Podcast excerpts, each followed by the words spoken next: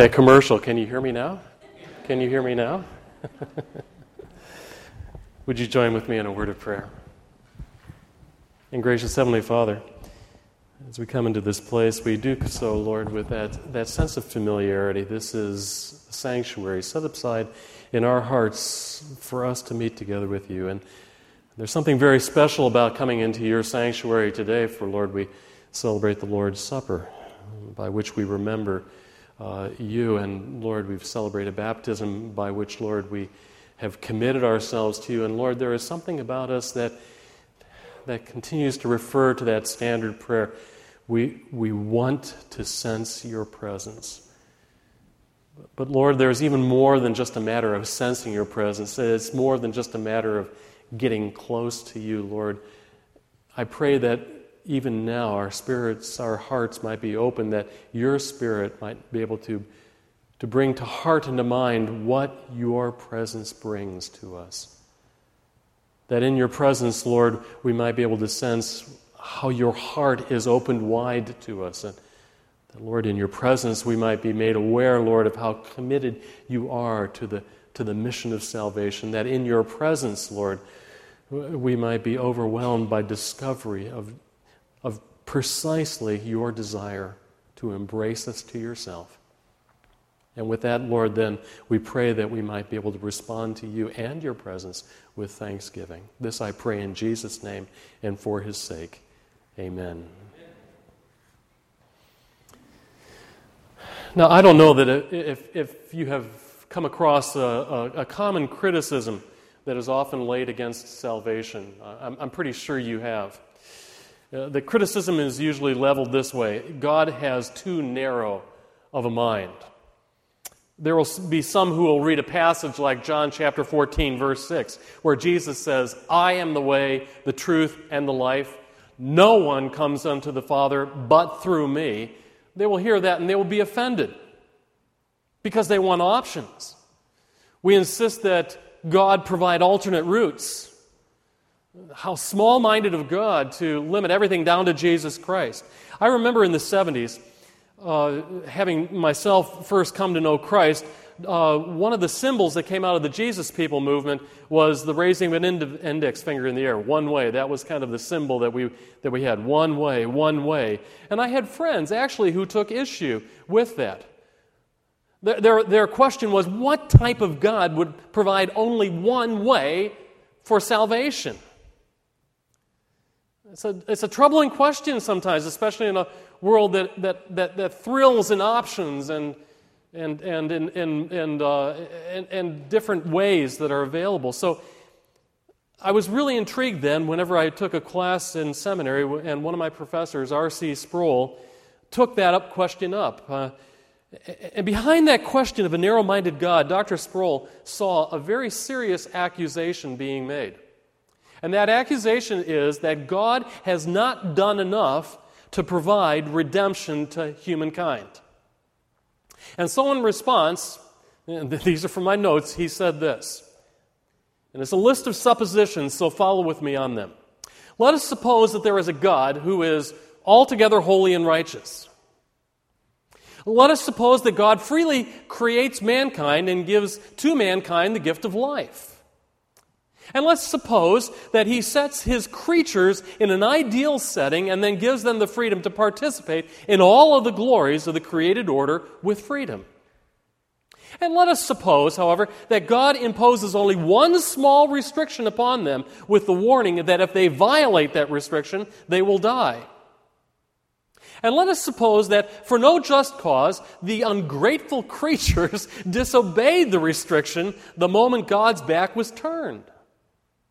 And suppose then that he discovered their violation, and instead of killing them, he chose to redeem them instead. And let us suppose that immediate descendants of those first transgressors broadly and widely increased the disobedience and hostility toward their Creator to the point where the whole world became rebellious to God and each person in it did what was right in their own eyes. And then also let us suppose that God still determined to redeem these people and freely give special gifts to one nation of people in order that through them the whole world then would be blessed. And then let us also suppose that God even delivered those people from poverty and enslavement to a ruthless Egyptian Pharaoh. And then let us suppose that as soon as they were liberated, that nation rose up in further rebellion against God. And suppose then that they took his law and they violated it consistently.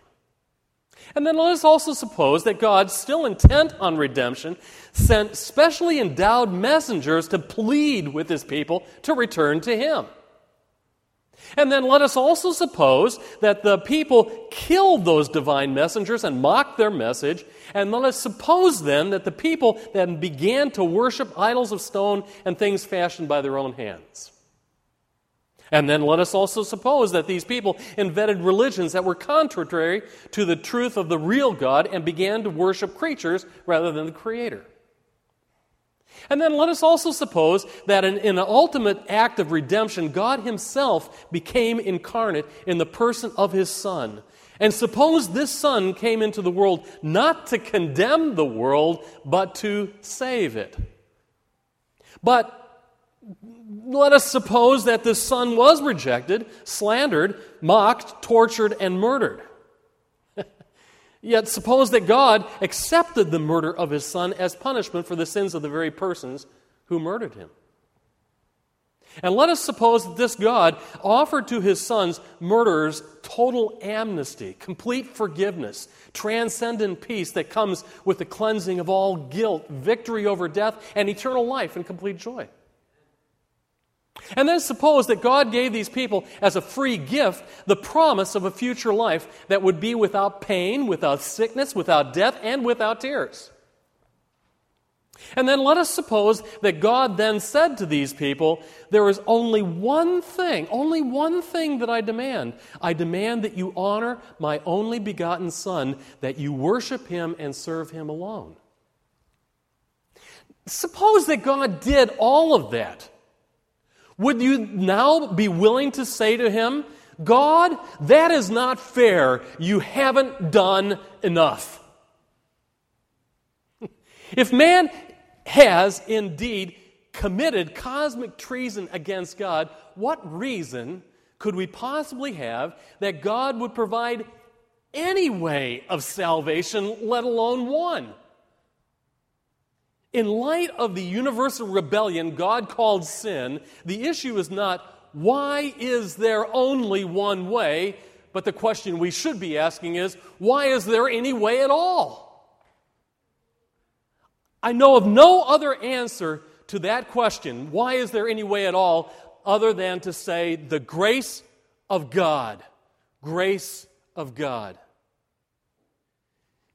If anything, these suppositions of history, in fact, and in it, we find a God who does prove himself over and over and over again, offering invitations, providing options, but being rejected again and again until finally all roads lead to Jesus. And that chasm between God and man, it's huge.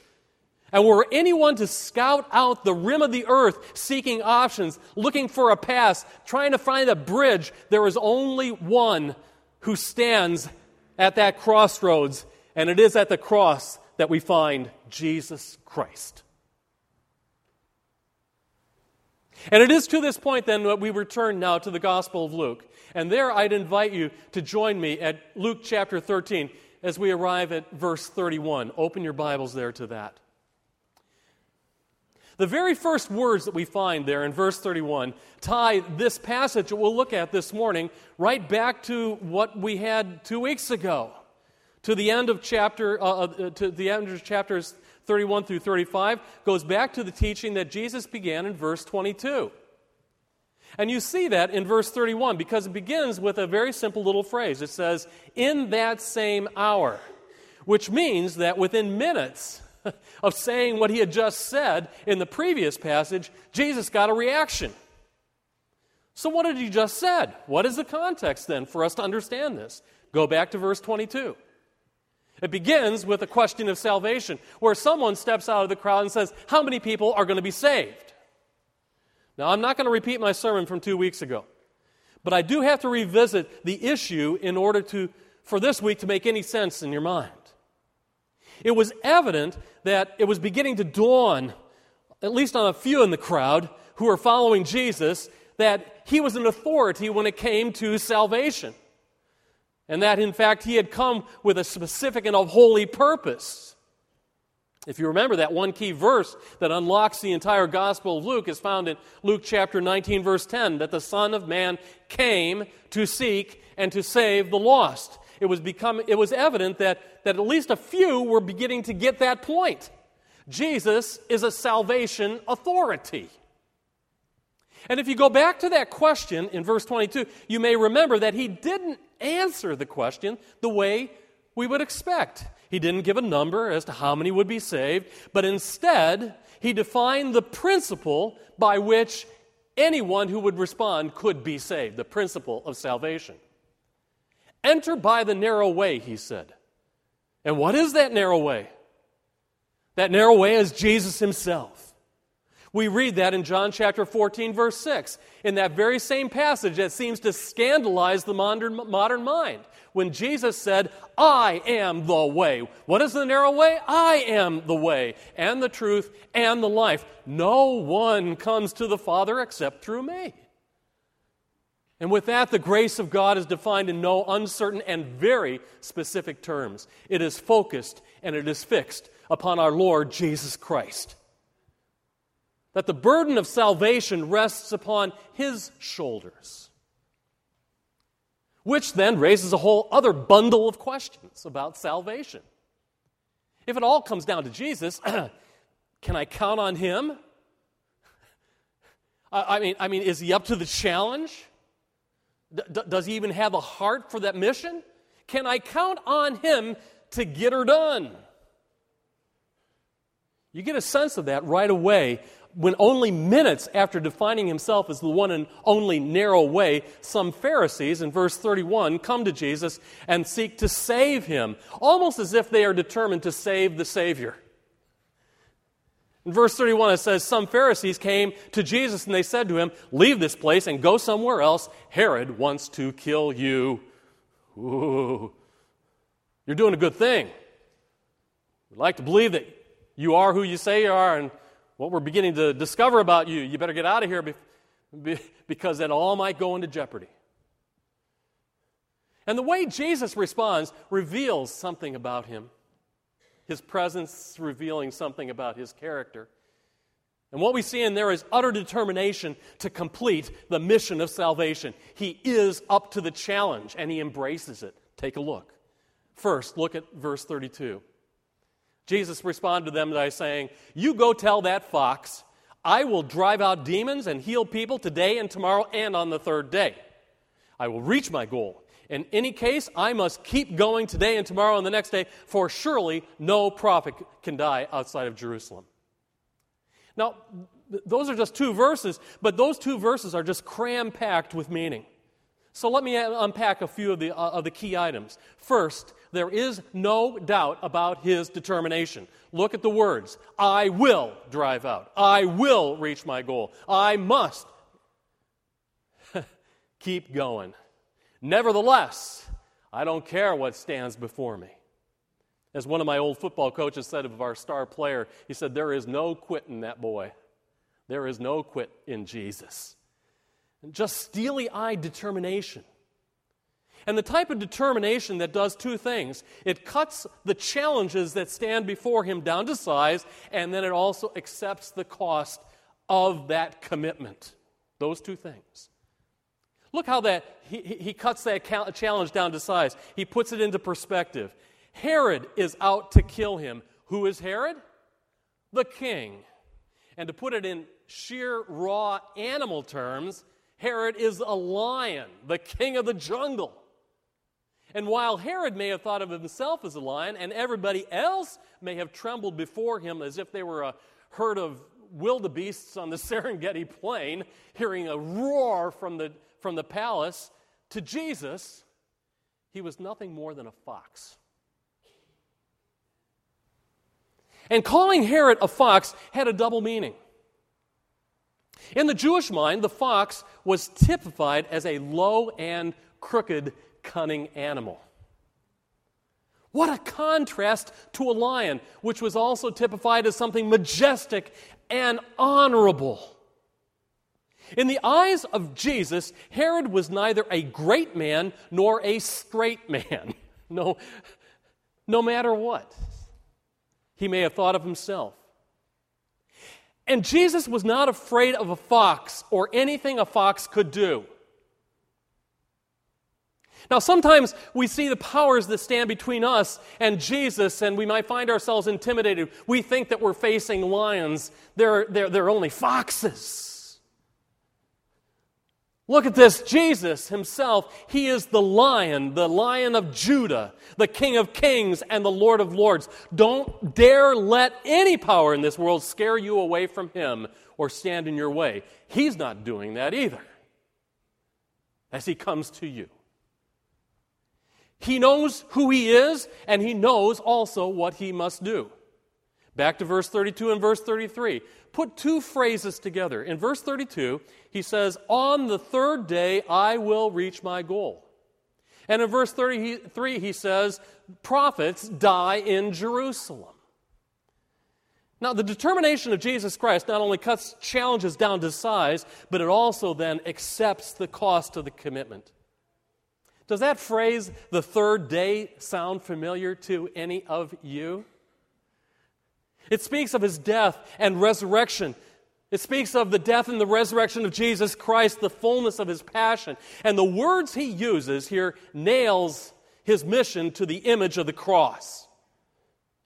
And the phrase we have here translated in verse 32 is, I will reach my goal, in the Greek is the word tetelestai, which is rooted in the very same word that Jesus spoke from the cross when he said, tetelestai, it is finished. I will reach my goal, Jesus says. And on the cross, he says, I have finished that goal. The price has been paid in full. The door of salvation is opened wide. I am the way and the truth and the life. Mission accomplished. And his plan of salvation will not be denied. And even more, his offer for you stands firm. Look at verse 34. And looking at Jerusalem, Jesus revealed the true passion of his heart, the nature of his heart, the passion within it. He says, O Jerusalem, O Jerusalem, how I would gather your children together like a hen gathers a brood under his wings. There are a lot of technical details, details, packed into these two verses, more than I can deal with in the limits of this sermon, but, but that's okay. The bottom line is what I want you to see. And in that, you see the heart of Jesus Christ. Three more times in the Gospel of Luke, Jesus reveals his heart when he looks at Jerusalem. He does it here, he does it in chapter 19 and 21 and in 23. Each of those times, it is evident that when he looks to Jerusalem, he has, he has overwhelming passion, even weeping.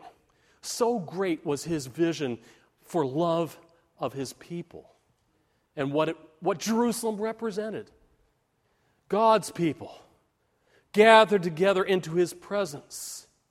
He yearns for that.